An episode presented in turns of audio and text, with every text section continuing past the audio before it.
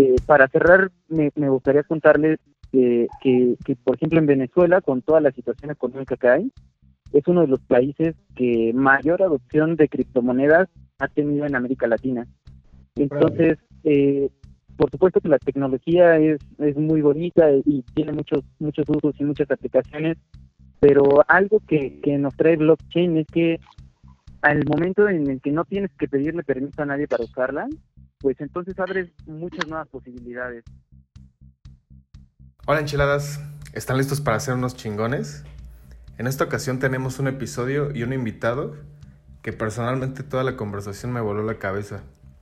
Nuestro invitado es Giovanni Eliosa, quien es un economista por la Universidad Autónoma de México, pero le da muy cabrón a la parte de criptomonedas y blockchain.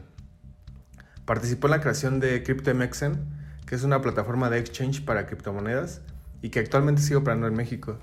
Fue instructor del curso Blockchain for Business y líder de educación para la Blockchain Academy México. En 2017 fundó EnkiHub, que es una consultoría multidisciplinaria especializada en el desarrollo, investigación e implementación de blockchain y DTLs, en donde actualmente es el Head of Business Development. Es cofundador y Chief Blockchain Officer de Deep Health, que es una plataforma digital que crea infraestructura para la industria médica basada en blockchain. Este año arrancó con Supernova Primero, que es un fondo de inversión privada basado en criptomonedas. Este, en este episodio aprenderás un poco más acerca de blockchain, las criptomonedas, cómo funcionan, en qué se diferencian, para que le empecemos a perder un poco el miedo, el panorama que gira alrededor de las criptomonedas en Latinoamérica y cómo ve el futuro con esta tecnología. Sin lugar a dudas, creo que es una de las conversaciones en donde personalmente aprendí bastante y me hizo pensar que blockchain es una de las tecnologías que va a cambiar a la humanidad por completo, o al menos como la conocemos ahorita. Sin más, te dejo con nuestro amigo Giovanni.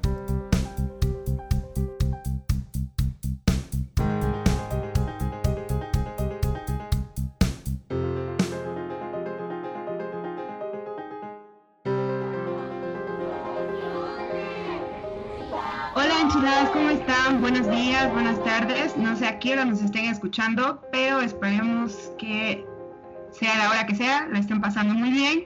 Y bueno, este es el episodio 13 y hoy traemos un tema bastante particular. Eh, ahora les decimos de qué se trata. Y con nosotros están ya los tradicionales Bruno Díaz, alias Batman. Aquí lo tenemos por aquí. y por aquí tenemos a Ricardo Pérez Canelas alias el Richard.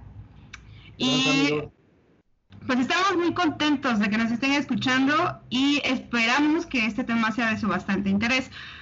Fíjense que hoy vamos a hablar acerca de algo que está como, digamos que es, es moda, es un concepto, es algo que está revolucionando de alguna manera ciertas partes de la industria y esto es el tema de blockchain. Y para eso invitamos aquí a nuestro estimado Giovanni Eliosa. Eh, bienvenido Giovanni, esperamos que te sientas muy cómodo y que estés a gusto aquí. Entonces, pues, muchas gracias por aceptar la invitación. ¿Quién es Giovanni? O sea, Giovanni es una persona del sexo masculino y este, tiene 34 años. Él estudió la parte de economía en la UNAM y pues de ahí cuando salió el tema de blockchain, pues eh, comenzó a interesarse en eso, lo cual es curioso, ¿no? Porque es un economista que realmente se interesó por algo, eh, sí que tiene que ver con economía, pero que también toca bastantes temas técnicos. Y ha sido como una persona con bastante experiencia, tanto eh, manejando proyectos de blockchain como a nivel manager, por así decirlo y pues sin más por el momento, pues qué mejor que se represente a nuestro estimado Giovanni también para que lo conozcan y conozcan su voz. Y bueno, date Giovanni, preséntate, di, qué has hecho, en qué andas. ¿Qué onda, Glo? ¿Cómo estás? Muchas gracias por la invitación eh, y a todos los compañeros. Un placer poder estar acá compartiendo un poquito con ustedes eh, todo este rollo del blockchain. Pues bueno, eh, como ya dijiste, mi nombre es Giovanni Leosa, soy, eh, estudié economía y desde hace más o menos tres, casi cuatro años empecé a, conocer de Bitcoin, eh, igual que la mayoría por la parte de finanzas. Y pues imagínate, siendo economista, lo primero que pensé fue que Bitcoin era una burbuja, que era una estafa y demás, ¿no? Este, sin embargo, pues bueno, poco a poco lo, fui siguiendo y recuerdo muy bien que hubo un punto en el que el Banco Central de Japón este, regularizó Bitcoin, por decirlo de alguna manera, y lo integró como, como moneda de curso legal dentro del país. Entonces, eso, eso fue súper padre, porque imagínate, pues ya podías ir a una tienda y pagar con tu Visa, con tu Mastercard o con Bitcoin, ¿no? O en efectivo.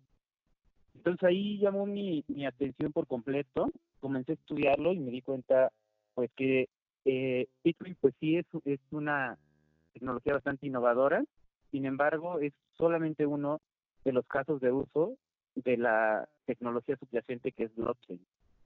Eh, y bueno, a partir de ahí empecé a tener algunos proyectos, estoy participando en el desarrollo de un exchange que está operando ahorita en México, formando el equipo y viendo la, el área de negocio sobre todo. Y posteriormente, eh, pues creamos Enki que es un, un espacio donde pretendemos que converjan diferentes perfiles, desde matemáticos, hemos trabajado con físicos, incluso este, gente de negocio, gente de, del área legal, por supuesto, este, y desarrolladores. Eh, y bueno, todo esto lo hacemos con el fin de, de poder dar una consultoría especializada solamente en la parte de blockchain, lo cual pues es bastante interesante porque en el país hay, muy pocas, ¿no? Y con blockchain lo que ha estado pasando es que eh, es algo que todos quieren tener, pero muy pocos eh, saben usar. Entonces, dentro de Enki lo que hacemos es eh, consultoría, hacemos investigación y desarrollo también todo desde la parte de blockchain. Y posteriormente, pues me invitaron a trabajar a Blockchain Academy, donde estuve dando un, un curso eh, de negocios, igual hablando del tema de blockchain. Eh, y posteriormente fui líder de educación y estuve ayudando a crear el contenido, los temarios y pues bueno, todo lo necesario. Eh, y bueno, actualmente también estoy eh, siendo socio de una empresa que se llama TechHealth. Es una plataforma de, de una plataforma médica que también tiene ahí contenido sobre blockchain. Ahí soy el CEO y recientemente este año comenzamos un nuevo proyecto que se llama Supernova Primero.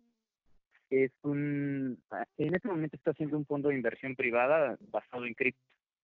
Entonces, bueno, eh, si bien siempre ha sido el área de negocio y más como eh, de este lado mi involucramiento en, en blockchain, pues también necesariamente me ha tocado tener que meterme a, la parte técnica, ¿no? Entonces ahorita ya creo que eh, aprender a programar se volvió una necesidad para mí. Y bueno, pues un poco es eso. Claro. Bueno, pues eh, creo que ahorita mencionaste algunos conceptos, como por ejemplo exchange, eh, blockchain y digamos Bitcoin, ¿no? En, como en palabras cortas o una breve descripción para todos los que nos escuchan, te digo, por ejemplo, yo soy alguien de TI, pero no tenía muy claro, la verdad, hasta hace un tiempo que fue cuando comencé a platicar contigo, qué era Bitcoin, qué era blockchain y, eh, por ejemplo, qué era una exchange, ¿no? Entonces, si nos puedes dar como rápidamente esos conceptos, estaría muy padre para los que nos escuchan. Y una vez que estemos en ese contexto, poder continuar a hablar un poquito más acerca, por ejemplo, de las arquitecturas, y cómo DevOps se mete en todo ese tema, ¿no? Sí, claro, que tiene que ver DevOps con, con, con esto. Sí, ¿No alcanzo a escuchar lo último que dijiste? Ah, bueno, eh, por ejemplo, ¿podríamos, ¿podrías como explicarnos brevemente qué es Bitcoin, ah, qué es Exchange y qué es Exchange, por ejemplo? Sí, sí, aquí sí te escuché. Este, bueno, Bitcoin es una moneda digital, es eh, una manera en la que se puede intercambiar valor sin la necesidad de tener eh, de por medio a un banco o a un gobierno.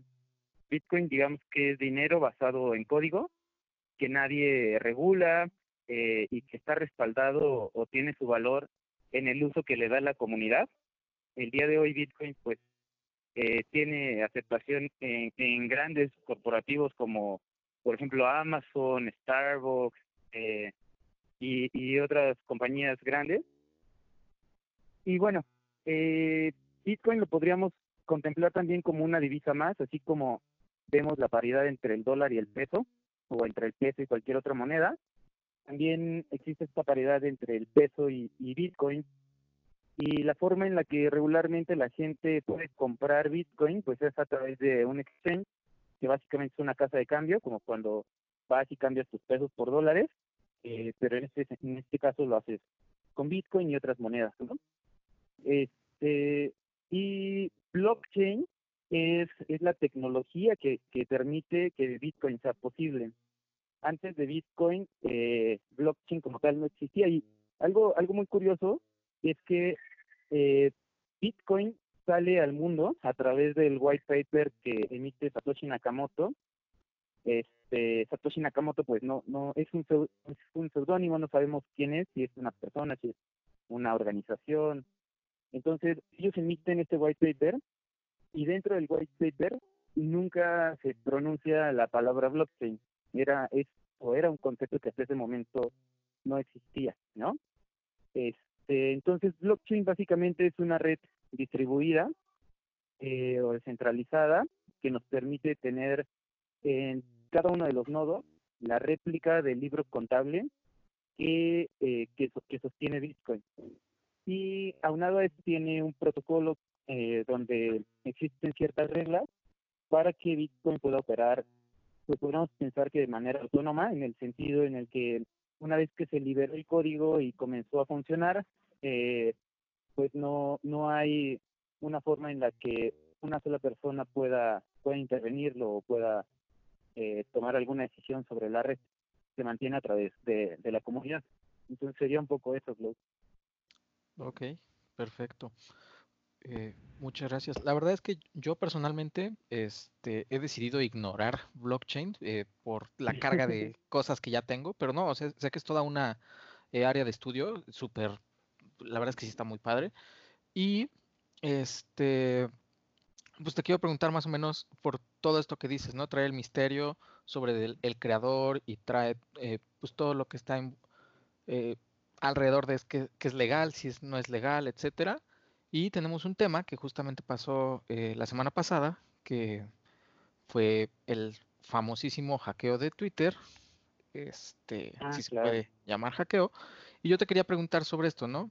¿Qué tan seguro es blockchain? Este, y cómo, cómo se lleva a cabo la seguridad dentro de esto, ¿no? ¿Me podrías platicar un poquito?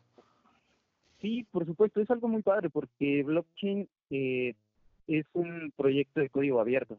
Eso significa que cualquiera se puede sumar, cualquiera puede tener un nodo que, que, que sostenga la red eh, incluso tiene un sistema de recompensas donde por mantener la red y por tener un nodo corriendo y validando las transacciones, se, se, entregan o, como recompensa hay un, un número determinado de bitcoins, que en este momento creo que son 6.25. Entonces, eh, en ese sentido, digamos que la, la, robustez de la red se ha convertido en, en algo esencial para que no se pueda eh, hackear Bitcoin como tal. Pensemos que eh, las transacciones se van guardando eh, en bloques que son como paquetes de datos, imaginemos. Ese bloque se hackea, o sea, se, procesa la información y se tiene una marca, digamos, y al, cuando se hace el siguiente bloque donde vienen las siguientes transacciones, el hash del bloque anterior se contiene ahí eh, o se concatena de tal forma que si tú quisieras hackear blockchain, pues tendrías que hackear, eh, bueno, primero tendrías que localizar alrededor de 11.000 nodos, saber en dónde están, cómo acceder a ellos. Luego tendrías que consumir el poder de cómputo equivalente a por lo menos el 51% de esos 11.000 nodos. Y finalmente tendrías que hacerlo todo en menos de 10 minutos, porque hay una regla dentro de Bitcoin eh, que dice que cada 10 minutos se cierra un bloque. Entonces, cuando se cierra un bloque, inicia el segundo y es como si se reiniciara todo. En realidad es algo muy, muy seguro. Es muy poco probable que se pueda hackear. Eh, ha habido algunos errores dentro de, del código de Bitcoin. Eh, en algún punto se podían crear Bitcoin como de manera artificial aprovechando un, error que había en el código, pero la comunidad lo corrigió muy rápido. Entonces, fuera de eso que no tuvo gran impacto, eh, pues Bitcoin no ha dejado de operar desde enero del 2009 cuando inició el bloque Génesis. Entonces, pues también esto es algo que llama mucho la atención, ¿no? Porque si pensamos en los sistemas bancarios de los bancos que conocemos, pues continuamente hemos estado viendo, sobre todo en los últimos años, que los hackean o que se interrumpe el servicio. Entonces, dentro de Bitcoin eso no, no ha ocurrido hasta ahora. Y respecto al tema de Twitter, eh, pues es, es algo también muy curioso porque cuando nosotros decidimos utilizar Bitcoin, eh, dado que Bitcoin no está respaldado por una institución y nadie tiene eh, como de manera privada la información que hay ahí, pues eh, eso nos obliga a tener cierta responsabilidad como usuario. Se decía que Bitcoin funciona con, con llaves públicas y privadas, llaves criptográficas, donde cuando tú quieres gastar tus Bitcoins, pues haces o, o firmas la transacción con una llave privada que podríamos pensar que es como el NIP de cuando vas al cajero a sacar dinero, ¿no? llave privada es el NIP y a lo mejor tu llave pública es tu número de cuenta.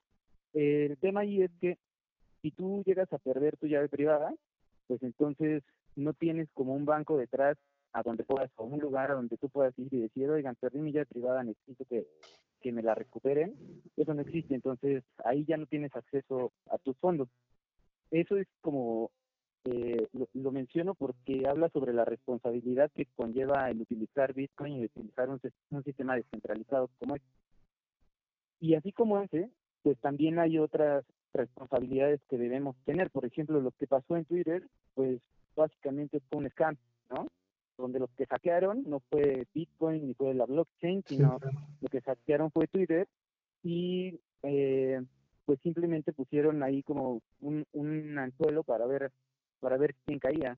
Entonces, si tú no haces esa transacción, si tú no le envías a Donald Trump tus mil dólares en Bitcoin, pues entonces no hay forma en la que ni Trump ni ningún hacker pueda pueda tomar tu dinero mientras tú tengas resguardadas tus llaves privadas. Eh, y bueno, lo de lo de Twitter fue algo masivo y fue algo que mediáticamente tuvo mucho impacto, pero desde que comenzó a utilizarse eh, exchanges para hacer el intercambio de criptomonedas por dinero fiat, pues se han registrado diferentes hackeos a lo largo de la historia, ¿no? Este, incluso eh, a los a, los exchanges en México también les ha tocado padecer este tema. Entonces el hackeo a, algo que no es la blockchain, pero que está entre el usuario y la blockchain, es muy común que, que, que lo hackeen. Eh, no sé si eso responde un poco a tu pregunta. Sí, no, este, la verdad es que súper bien. Entonces, diríamos que el equivalente de este hackeo fue, eh, digamos, es el millennial de los vaqueros entrando al banco y teniendo todo su dinero, pero acá es entraron a Twitter y fue un scam, ¿no? Pues más, pues más bien fue como ingeniería social, ¿no? O sea, no, estaba leyendo que no fue, no fue tanto el hackeo, como dices, a la herramienta de blockchain, porque está muy cabrón hackearlo. No, no digo que sea imposible, pero está muy cabrón. Pero más bien fue eh, ingeniería social que le hicieron a los a, varios empleados de, Twitter, estaba leyendo, y de hecho sí fue muy masivo, o sea, ya, ya fue, es histórico, ¿no?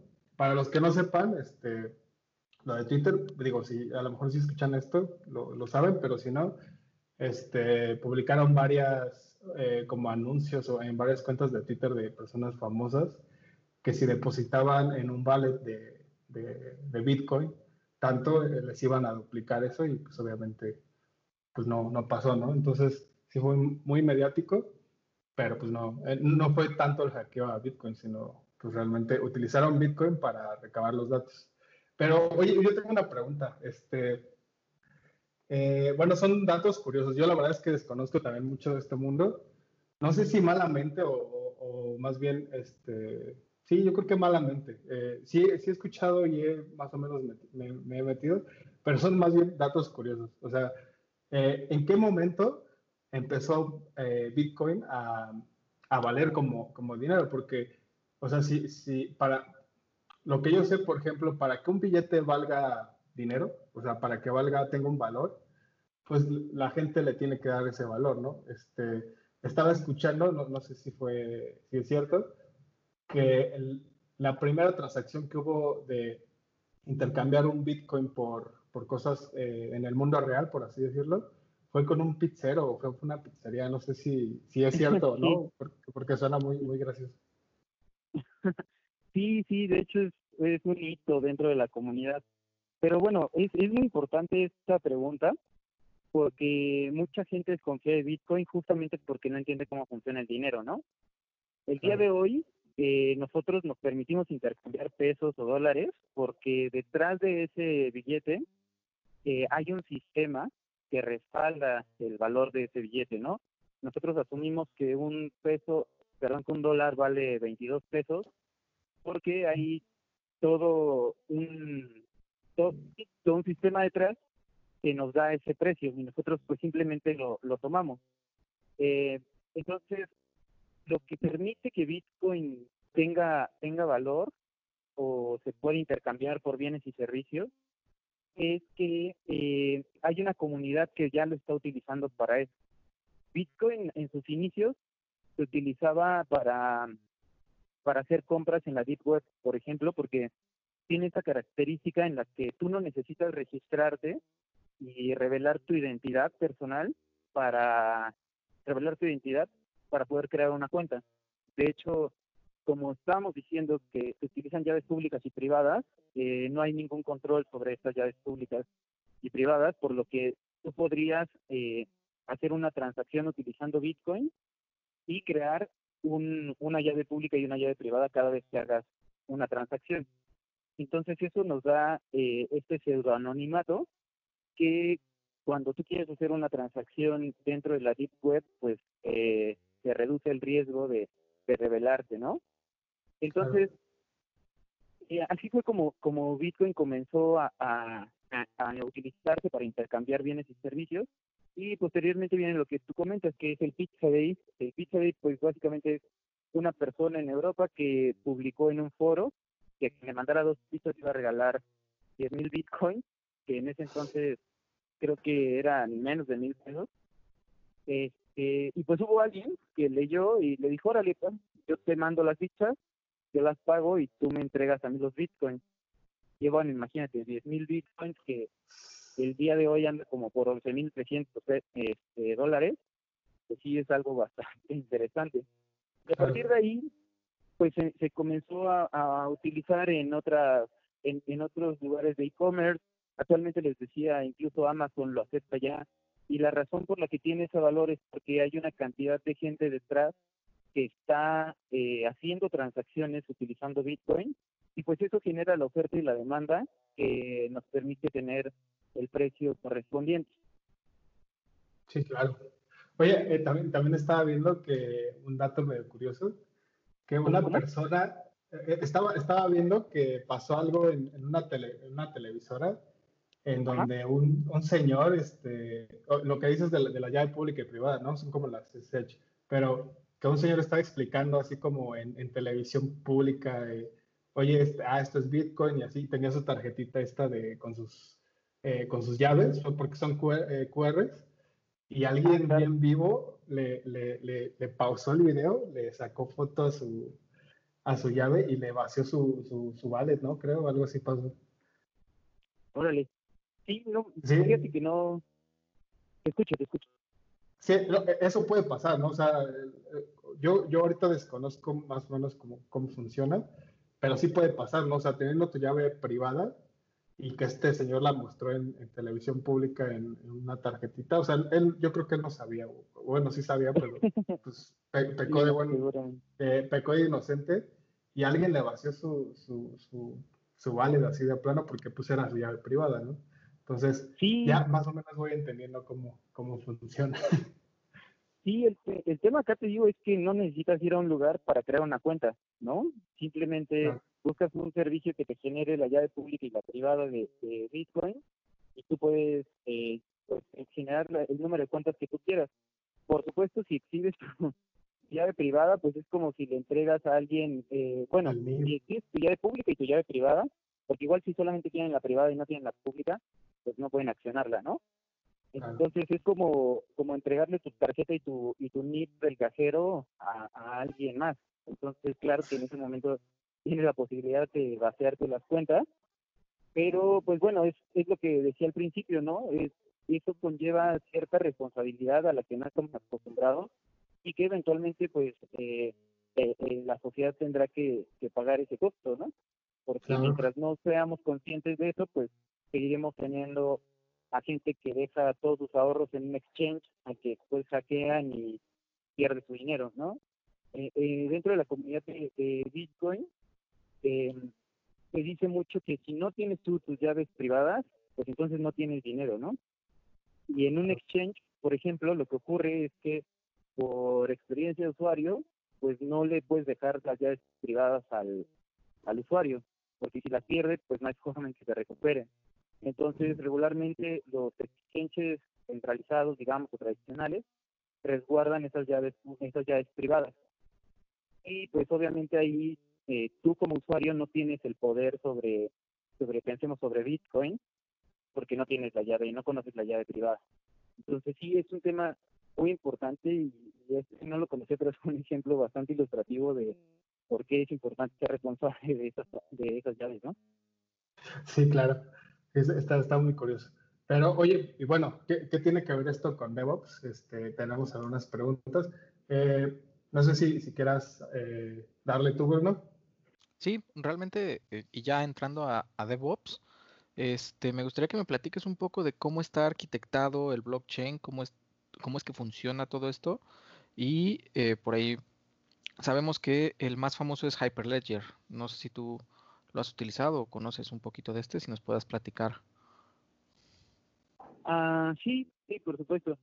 Mira, primero habría que hacer una, una acotación. Eh, Hyperledger no es una blockchain. Hyperledger es una eh, tecnología de ledgers distribuidos, tal cual, eh, y tiene una gran diferencia con blockchain en el sentido de que cuando tú tienes un ledger distribuido, tú tienes un consorcio privado, donde tú pones las reglas, tú decides cuánto tiempo duran los bloques abiertos, qué espacio es el que tiene cada bloque, quién puede ver qué información, cómo interactúan las partes. Entonces, todo eso tú lo puedes definir de manera unilateral ya sea dentro de un proyecto o regularmente eh, Hyperledger, al ser un proyecto eh, impulsado por Fundación Linux, lo que ha ocurrido pues es que hay muchas empresas de tecnología detrás, ¿no? Como por ejemplo eh, IBM de, de, los más involucrados, pero pues también podemos encontrar a Hitachi o a otros grandes.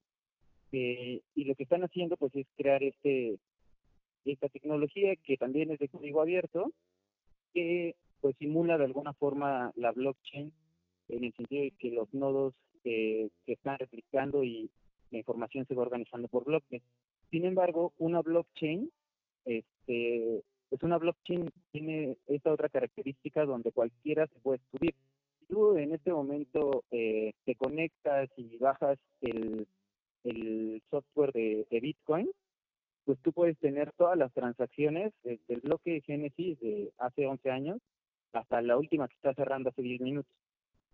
Entonces eso eh, pues no se puede hacer dentro de Hyperledger porque pues si tú eres una organización que tiene información privada ahí, pues no vas a permitir que cualquiera se conecte.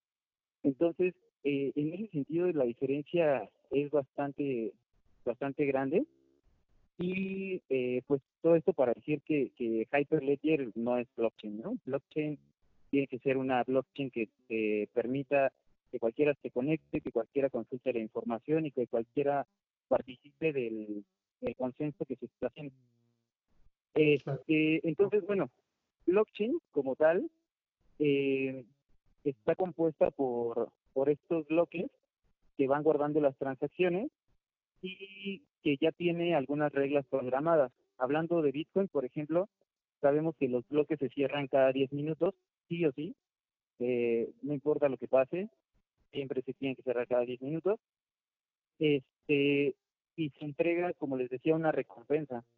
Eh, una vez que hay el, una vez que el bloque está completo, que se, que se tiene que cerrar, eh, se hace dentro del, de la red que existe, se lanza un, un reto, digamos, hacia cada uno de los nodos, hacia todos los nodos, y lo que ocurre es que el primero que resuelve ese reto eh, es el que pone el último componente para que se selle el bloque.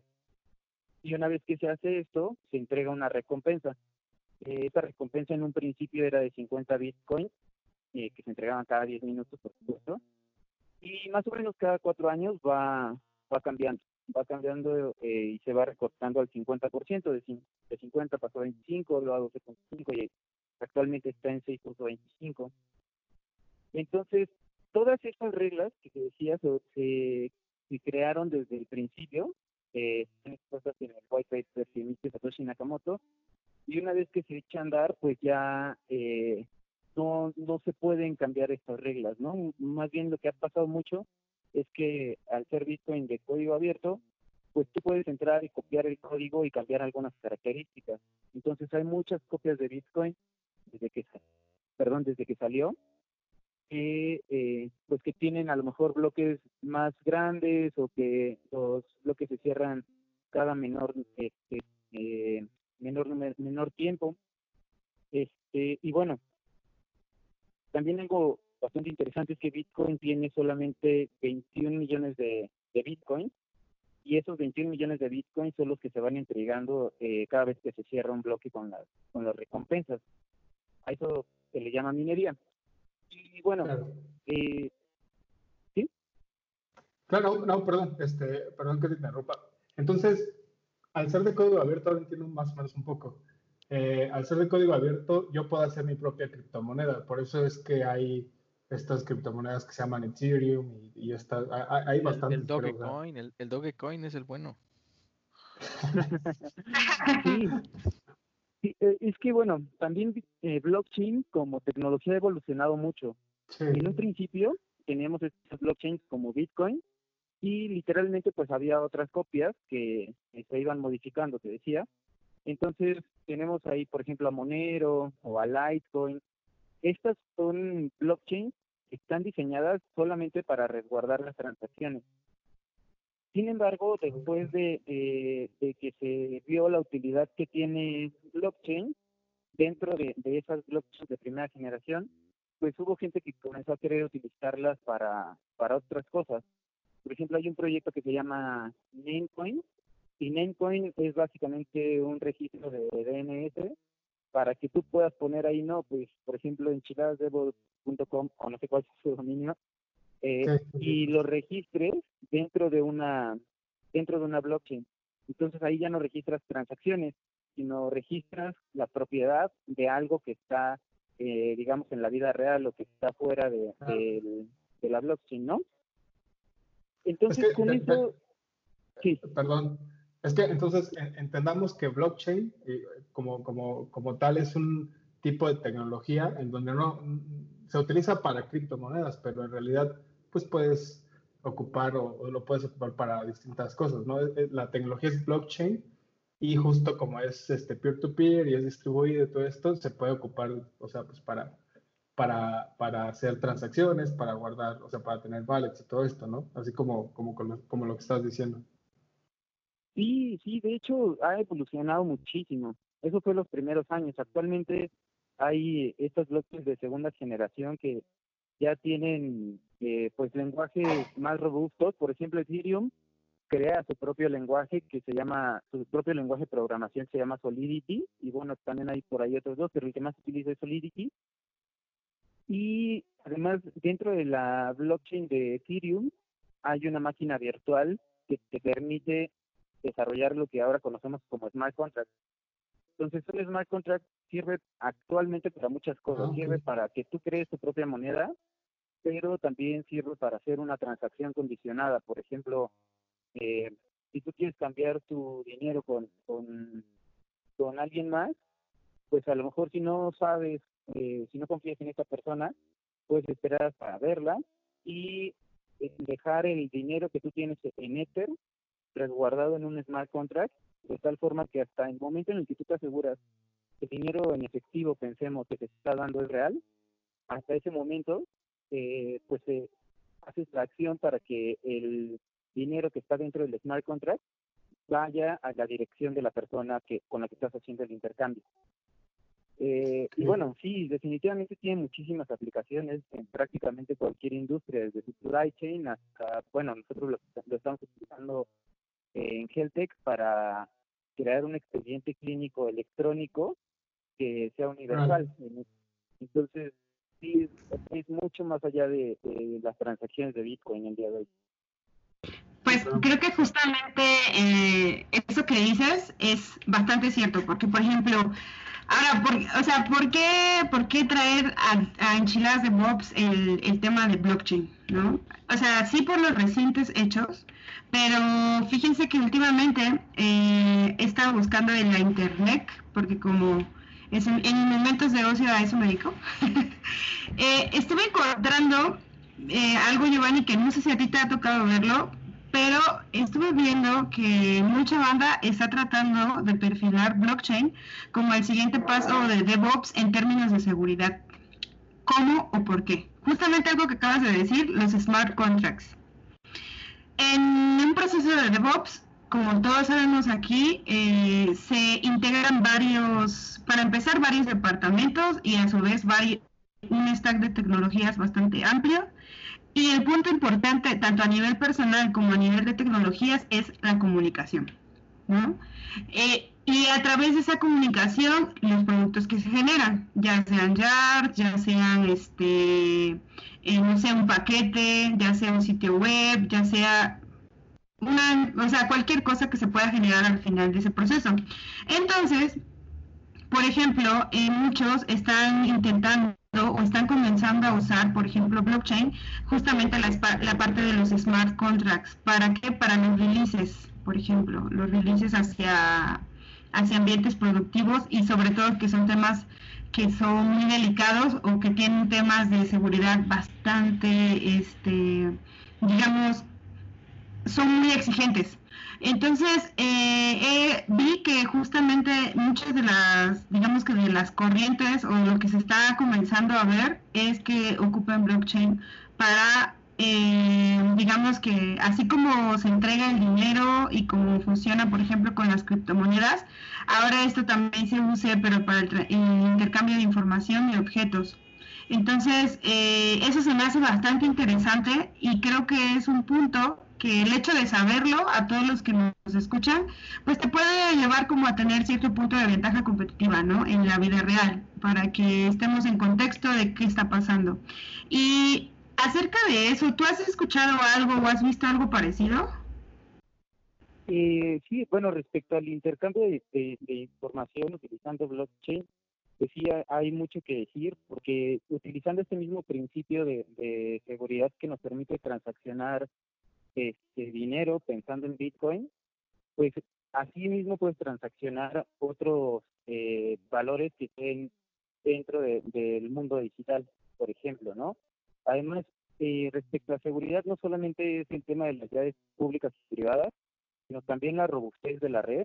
Eh, y, y finalmente, pues, cuando tú haces un intercambio de información dentro de la blockchain, queda un registro inmutable que, que no se puede tampoco borrar. Entonces, en ese sentido, cualquier intercambio que hagas sobre una blockchain, pues tendría estas características, pensando en los paquetes de información que puedas intercambiar o en las acciones que ocurran, donde eh, tú estés firmando esas acciones con una llave privada que dentro de un ambiente controlado, pues se, liga a la identidad de una persona. ¿Me explico? Claro. Oye, por ejemplo, eh, esta semana que estuve investigándole, eh, ¿qué retos hay? Esta semana que estuve investigándole acerca de lo del blockchain, eh, vi que, por ejemplo, es, es, algo muy nuevo, ¿no? es algo que está saliendo, este, o que mucha gente es como todavía, no sé, tabú, se puede decir así, o sea, como que sí, pero no, este, como que el Bitcoin de repente está muy arriba, pero de repente dicen que se va a morir, y, yo, he escuchado varias noticias de eso. Eh, que en cuanto a desarrollo, o sea, en cuanto a, sí, desarrollo de software, lo que vi es que hay, hay, bastantes retos, ¿no? Uno, uno de los retos en, en, las organizaciones que utilizan esto es primero encontrar a alguien que le sepa bien y que sea como un champion en esto, que lo remuneres bien para poderlo este, aplicar en una organización. Y también la otra que vi, eh, que es como, como es una tecnología muy nueva, o bueno, sí, sí eh, bueno, relativamente nueva, eh, las herramientas para desarrollo, los ambientes, todo este tipo de, framework que se necesita para, para desarrollar eh, eh, la tecnología, la blockchain, pues casi no hay, ¿no? O sea, ¿qué, retos tú ves que todavía no se, no se superan en cuanto a esto de desarrollo de la tecnología de blockchain? Ah, sí, pues todo esto que dices es muy interesante porque hablando de, los recursos humanos que tienes que, puedan desarrollar blockchain, pues es todo un tema, ¿no? Al ser algo tan, nuevo, pues toma mucha relevancia este, la, educación que pueda haber. Entonces, eh, actualmente no hay como una institución que te diga, pues bueno, ya te certificaste en blockchain y yo soy la autoridad máxima porque además eh, pues va un poco en contra de, la, de, la, misma ideología de la comunidad. Sin embargo, pues sí hay algunas empresas que se han especializado exclusivamente a temas de blockchain. Por ejemplo, hablando de Ethereum, hay una empresa que se llama Consensus y ellos pues emiten una, una certificación, dan cursos para desarrolladores, para trainers. Entonces, también a, a su forma se ha ido generando un ecosistema que el día de hoy ya es bastante rico. Eh, sigue siendo difícil encontrar gente, pero el día de hoy si tú quieres certificarte y aprender Solidity, pues puedes hacerlo como aprendes cualquier otra tecnología. Eh, y respecto a, otros retos que pueden haber, uno de los más importantes definitivamente es el tema de la escalabilidad. Al tener eh, toda una estructura de bloque tan rígida, pues entonces limitas el flujo de transacciones que puede haber. Por ejemplo, en Bitcoin, eh, cuando fue su, máximo histórico, hablando del precio, que fue en diciembre del 2017, que llegó a 19.800 dólares por Bitcoin, el problema ahí era que como el, el espacio en el bloque es de 2 megabytes, entonces si tú tenías eh, 10 megabytes de, de, transacciones que procesar, pues lo único que podías procesar era eh, más o menos como, bueno, los 2 megabytes cada 10 minutos. Entonces eso hace que se genere una cola enorme. En ese entonces me acuerdo que yo llegué a esperar hasta 12 horas por una transacción de Bitcoin, cuando en teoría pues deberían ser 10 minutos. Y eso es un, tema también para otras blockchains, pero te decía, ha habido mucha innovación, hay blockchains de, de nueva generación que están teniendo un nivel de transaccionalidad mucho más amplio, mucho más grande, y también se han derivado ya otras tecnologías como que son similares a blockchain, pero son más eficientes como DAG, por ejemplo, es una de ellas, o, o Graph. Eh, sin embargo, pues el, al final terminan perdiendo ciertos atributos, ¿no? Como sobre todo cuando quieres que sea muy rápido, tienes que ceder en cuanto al número de nodos eh, que, quieres que se conecten o en cuanto a la seguridad que, que tienen las transacciones. Entonces eso sigue siendo sigue siendo un tema. Este, y otra cosa también pues es mucho eh, la, que como blockchain lo que nos permite es quitar a un intermediario pensando en el dinero, quitamos a un banco central, quitamos a un banco normal y podemos hacer un intercambio de, de valor entre tú y yo eh, eso también ha espantado mucho a algunas empresas y eh, pues eso necesariamente pega a, la adopción, ¿no? Este, entonces, eso eso hace que, que blockchain pues todavía no se contemple para muchas cosas que podría resolver resolver muy bien. Por ejemplo, a nosotros en algún punto nos invitaron a estar a dar una consultoría para el registro público de la propiedad del estado de Hidalgo, donde lo que querían hacer era eh, el, registro de quién es dueño de, de, de qué inmueble estuviera resguardado sobre blockchain, porque pues al tenerlo todo en un sistema centralizado, de pronto se hacían transacciones de compra-venta y la, el titular pues no estaba enterado. Entonces de pronto ibas al registro público de las propiedades y resultaba que tu casa ya era tu casa. Entonces blockchain funciona muy bien para eso. Sin embargo, eh, también ha habido todo una, un, un tema legal que ha restringido el uso de blockchain. Por ejemplo, GDPR, que ha estado mucho en boga y que ha tomado mucha fuerza, pues dice que blockchain, al ser pseudoanónimo eh, y ser un sistema de cómputo distribuido, pues no puede asegurar que la información que está contenida dentro de la blockchain está resguardada de manera segura. Ellos dicen, bueno, lo que puede pasar es que alguien va a romper SHA-256, que es el algoritmo de encriptación, y pueden acceder a la información que está ahí contenida. Eso, pues sí es verdad, pero la probabilidad de que eso ocurra es mínima, o sea, mínima por no decir nula. Y el otro tema también, pues tiene que ver con derecho al olvido. Cuando tú quieres ejercer tu derecho al olvido de, Google o de cualquier página, pues simplemente haces la solicitud y tu información que está resguardada en sus servidores privados, pues se borra.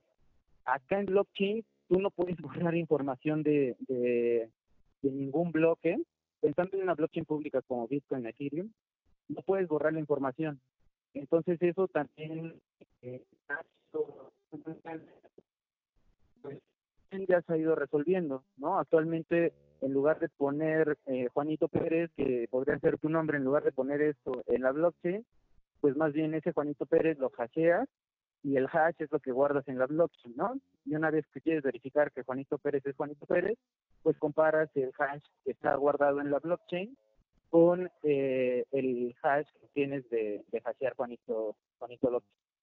Entonces sí, sí es todo un tema, pero pues la comunidad lo ha ido resolviendo. También así como, como Consensi, hay otras organizaciones como Infura que justamente te ayudan a, a que el despliegue de los smart contracts eh, lo puedas hacer de una forma más, más automatizada.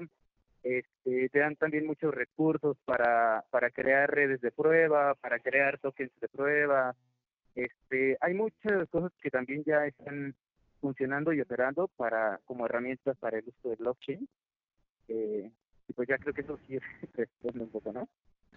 Pues, o sea, fíjate que ahora que lo mencionas, tienes toda la razón. O sea, por ejemplo, tan solo nosotros que somos del lado de TI, por ejemplo, yo, ¿no? Hasta el año pasado sí había escuchado de blockchain y de todo, pero era así como de, mmm, no sé, o sea, como que, no sé, no estoy segura, ¿no? Este, como el, el, el hecho de ser un paranoico, que yo soy así, y, pero ya cuando te informas y ves cómo funciona y todo, dices, bueno, como dices tú, podría tener varias utilidades, pero como que todo alrededor se encarga de decir, no, sabes qué, a lo mejor es seguro, etcétera. Pero eh, yo creo que desde, con todo lo que estás diciendo, toda la información que nos has dado el día de hoy, y la neta es que muchísimas gracias, Giovanni, por eso. Eh, creo que estamos en el momento adecuado, si no es que ya vamos tarde, para actualizarnos en estos temas, sobre todo los que nos están escuchando. Por ejemplo, esto sí tiene una real intersección en la parte de TI, sobre todo para nosotros.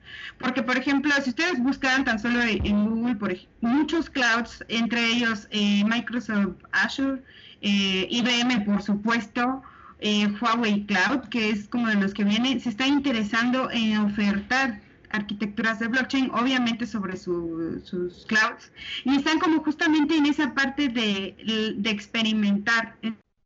Entonces, creo que estamos a tiempo o ya vamos tarde para actualizarnos en esto. Y como les decía, les da una ventaja competitiva. Y sobre todo, no solamente como la arquitectura para poder generar blockchain, sino también cómo usar blockchain dentro de un proceso. Creo que son temas bastante interesantes y al menos a mí me han quedado como claras bastantes cosas eh, eh, que no lo estaban con, con, todo esto que hemos venido hablando. Entonces, de mi parte, creo que mm, no ha sido en vano el tiempo que, que, al menos personalmente le he invertido para tratarlo de entender y aquí, o sea, como que ya entre nos eh, Giovanni ha sido como uno de los coaches a los que me he tenido que acercar. Este, consultorías particulares y etcétera, contraten a Giovanni. y, este, y la neta es que es, es, este, en el caso de Giovanni me ha ayudado bastante y también obviamente he tratado de informarme por otros lados. Entonces, si tú eres una persona de TI que nos está escuchando, eres desarrollador o eres como de seguridad o de redes o estás en un proceso de DevOps, creo que eh, tener como el concepto y tener claro de qué se trata esto te puede poner como enfrente, ¿no? Eh, como un pasito más adelante que tal vez que, otra persona y este, pues puedes hacer uso de, de todo eso. Yo creo que por, de mi parte son esos comentarios. Y pues no sé si Bruno y, Ricardo tengan algún como comentario extra. para es que, creo, creo que es muy importante y, la neta es que, como lo dije, es como todavía, no sé decirle tabú, pero creo que eh, esta semana y, esto, y con esta plática me queda muy claro que no es cuestión, blockchain no es cuestión de criptomonedas solamente, sino es cuestión de eh, cómo cómo se distribuye información, cómo se distribuye data en, cómputo distribuido, ¿no? Entonces, si luego le puedes bajar a tu teclado, por favor. Este, Perdón. Entonces, creo, creo que eh, es muy importante para la cuestión de DEO, pues desarrollador y, IT, porque es, es, eh, es, una, es una cuestión de cómo distribuyes información. No importa qué información tengas que distribuir, pero creo que es Creo que es eso, o sea, de mi parte eso, eso me queda. Eh, y está, está, muy interesante, o sea, me, quedé pensando en cuántas aplicaciones no tiene en, en cuestiones de, de cómo puedes distribuir información en, en, cómputo distribuido. O sea, sí tiene un chingo, un chingo de aplicaciones. La blockchain, este, no sé, o sea, sí, con eso me quedo. Y la neta es que eres un cabrón. O sea, sí, sí, sí, sí me diste una clase bien cabrón ahorita de blockchain. Toma, toma ¿Dónde firmo? Toma mi dinero, así. Patrocínanos, Giovanni. Entonces, sí, patrocínanos. Este, entonces, este, pues con eso me quedo. O sea, la neta es, blockchain es cómo se distribuye información. Eh, es lo que, lo que me quedo y tiene bastantes aplicaciones. Eh, nada más como, como este, pues, no sé, eh, varios eh, vi, una novedad esta, esta semana que PayPal, tan solo en Estados Unidos, eh, ya se ya están como que legalizando lo de las criptomonedas y PayPal se está preparando para, pues como para, va, a tener su propio servicio de compra y venta de criptomonedas. Está aliando con Paxos. Entonces, eso estuve investigando esta semana. Eh, también lo de Ethereum, que ya va a salir la versión 2.0. Entonces, la neta es que es un ecosistema que sí se está moviendo muy cabrón. O sea, no lo estamos volteando a ver, al menos en mi caso, pero sí, sí se está moviendo bastante. Entonces, pues sí, súbanse al, al barco porque creo que es, creo que es tiempo, ¿no? Nunca es tarde, ¿no?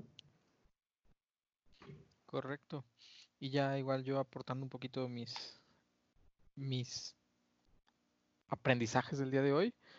Este, pues creo que aunque pensábamos, siendo honesto, Giovanni, que, que, no se relacionaba mucho con DevOps, todo esto de blockchain, creo que con todo esto que nos estás hablando, pues al contrario, ¿no? Viene de, se tienen que utilizar las mismas metodologías. Me suena mucho a que, pues, es cómputo distribuido, como bien menciona Ricardo, es, eh, todo es ágil, no puedes decir, ah, voy a hacer un proyecto de blockchain y sentarte a discutir cuatro horas.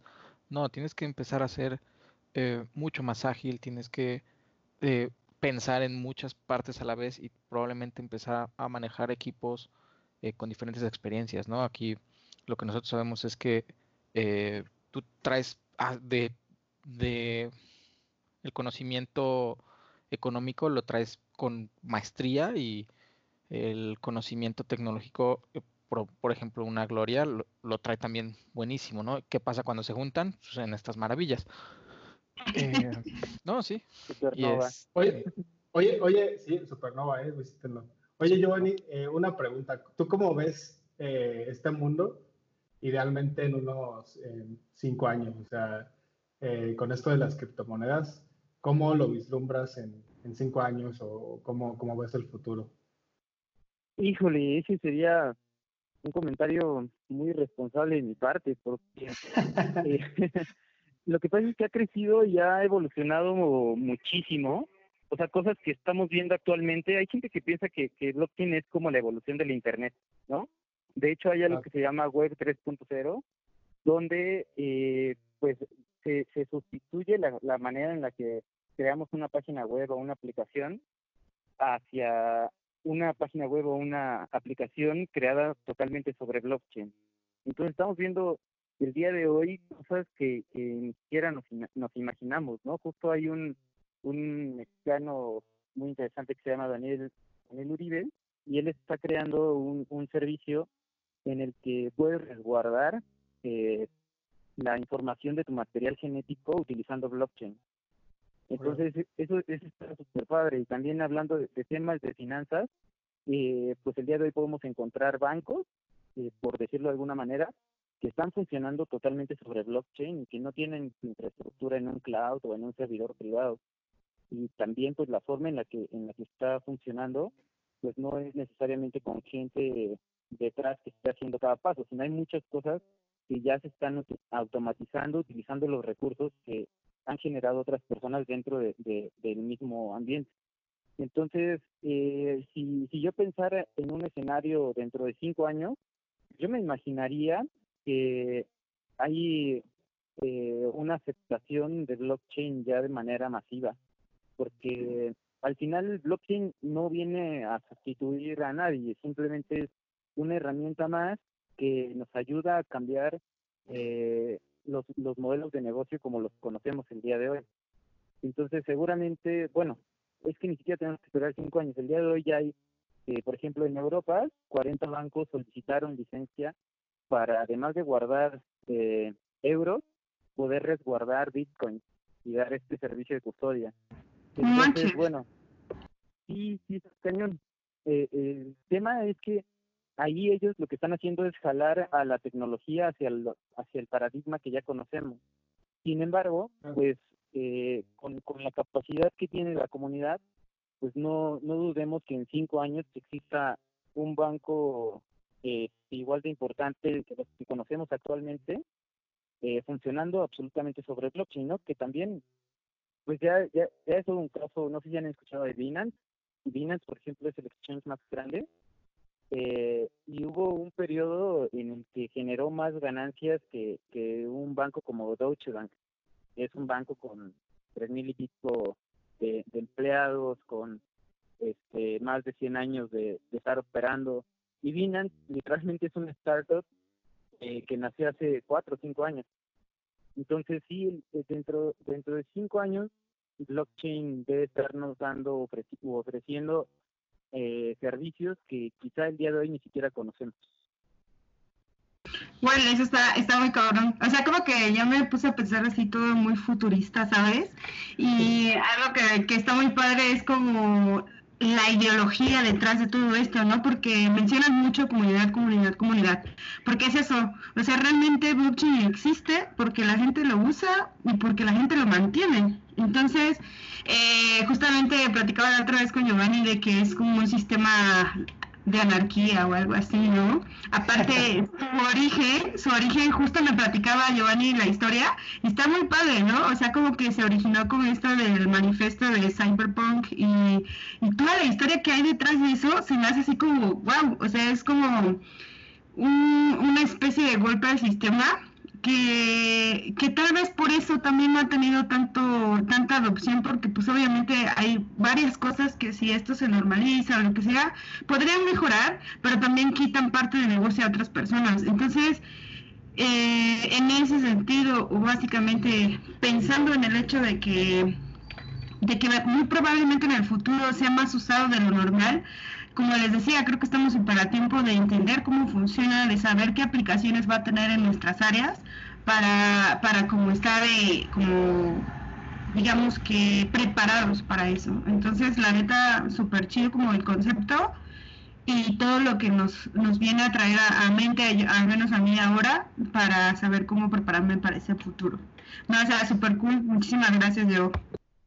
Es que es como una memoria comunitaria, ¿no? O sea, es como lo estoy viendo ahorita, tener memoria en todos lados, que también puede que haya un cierto pues como todo, ¿no? Este, toda revolución eh, tecnológica o como, como se dio con el Internet, pues también tiene cambios este, sociales. Ahorita lo, estoy vislumbrando así, pero está muy cabrón, o sea, sí, está muy chido.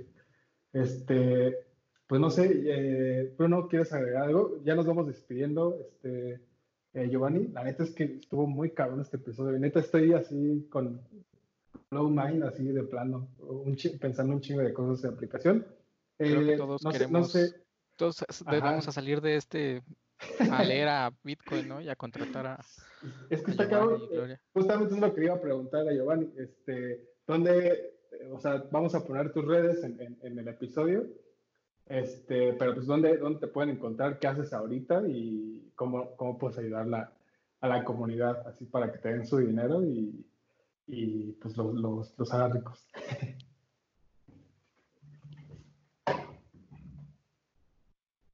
No, no le gustó la idea.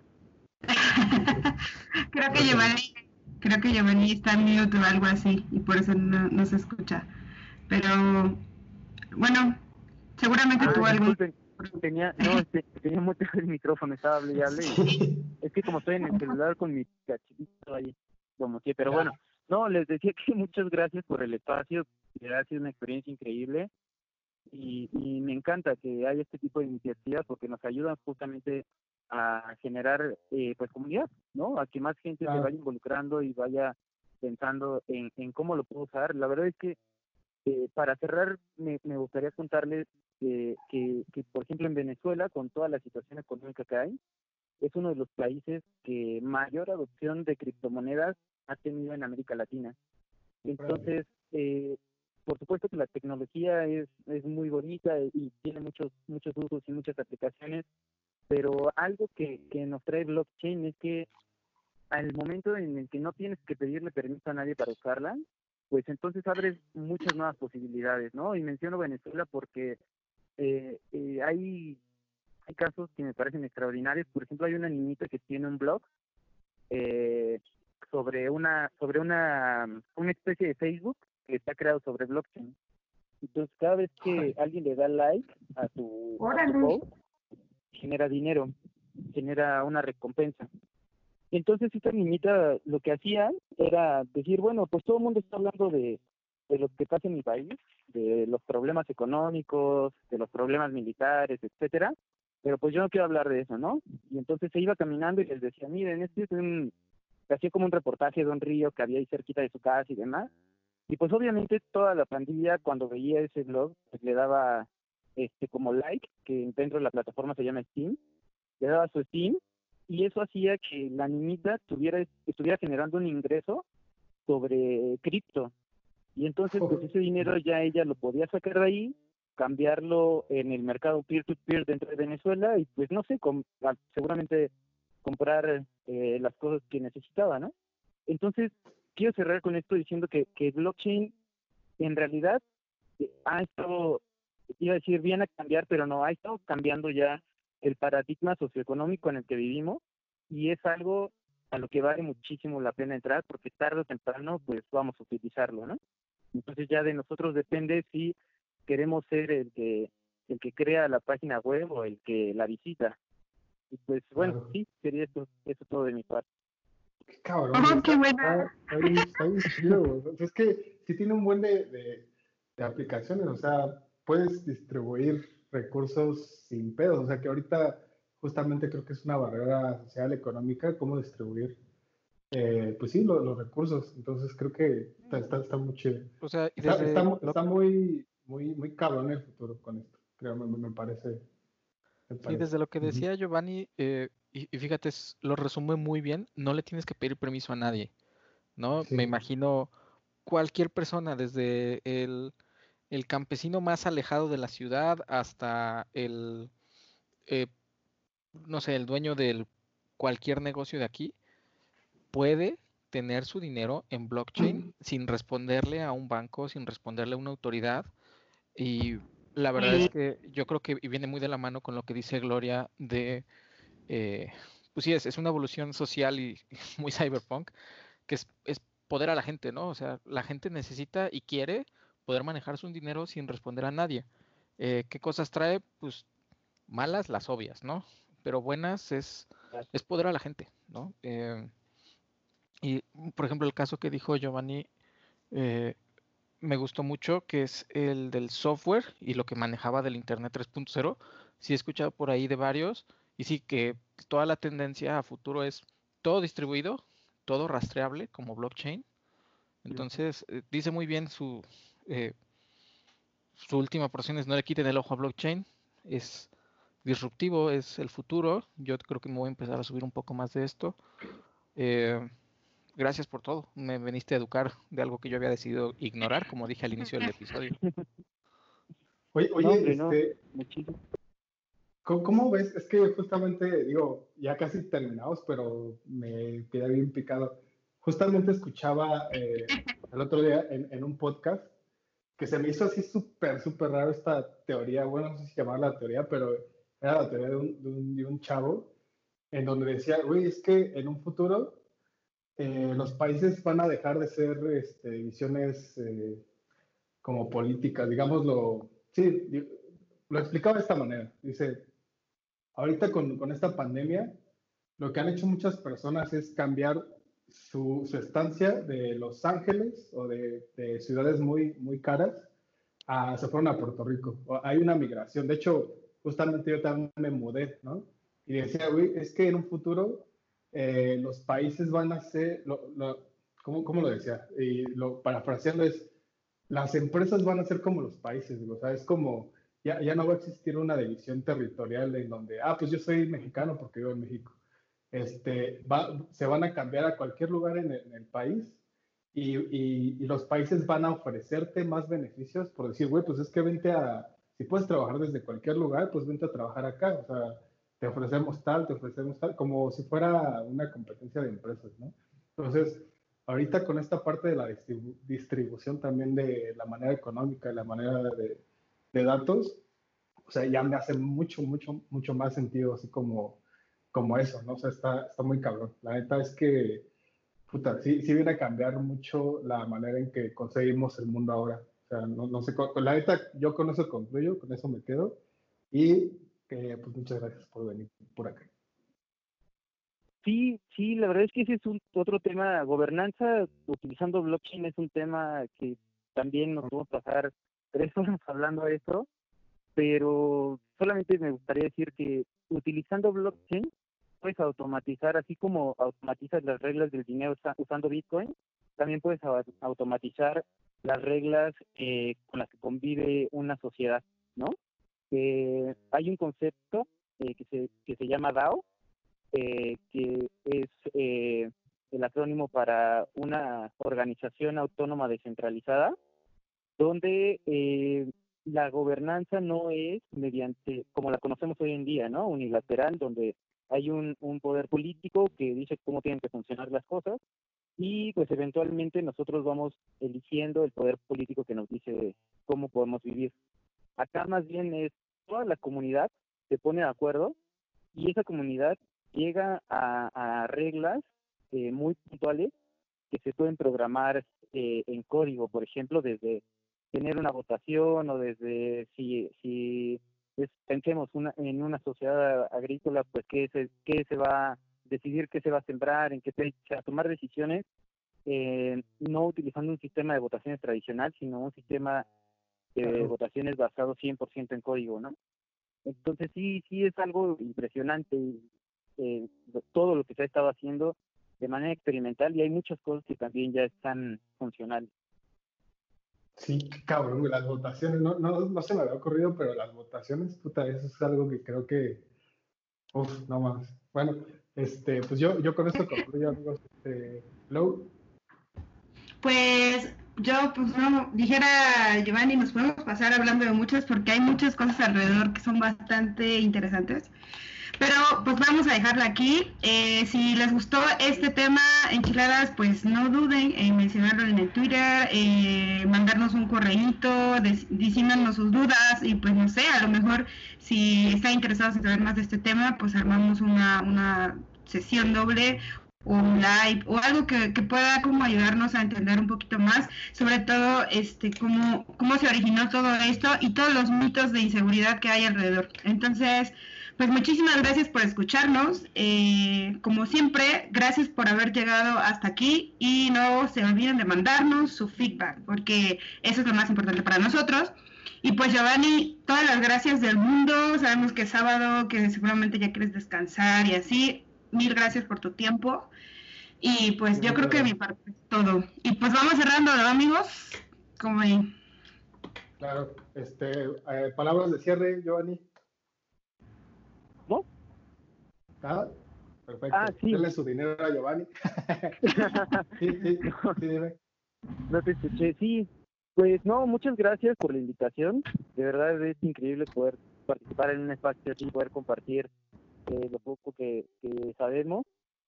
Y pues eso, renuncien a sus bancos, manejen su propio dinero y usen Bitcoin.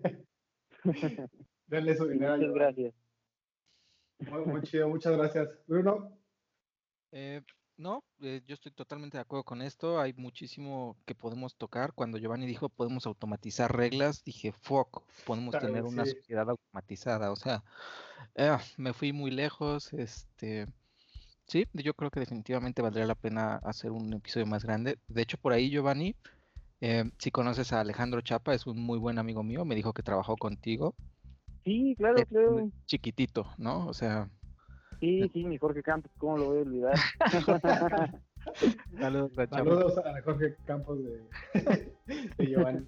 No, pues mucho. Es que DevOps es comunidad, blockchain es comunidad. ¿Por qué, ¿Por qué no juntarlos, no? Entonces está muy chido. Pues muchas gracias, Giovanni. Con esto concluimos. Y pues muchas gracias, no manches. Está muy, está muy interesante el tema como para echarnos unas chelas o algo así. Pero bueno, muchas gracias. Seguro. pues, pues, mucho gusto pues y de nuevo, gracias por el espacio.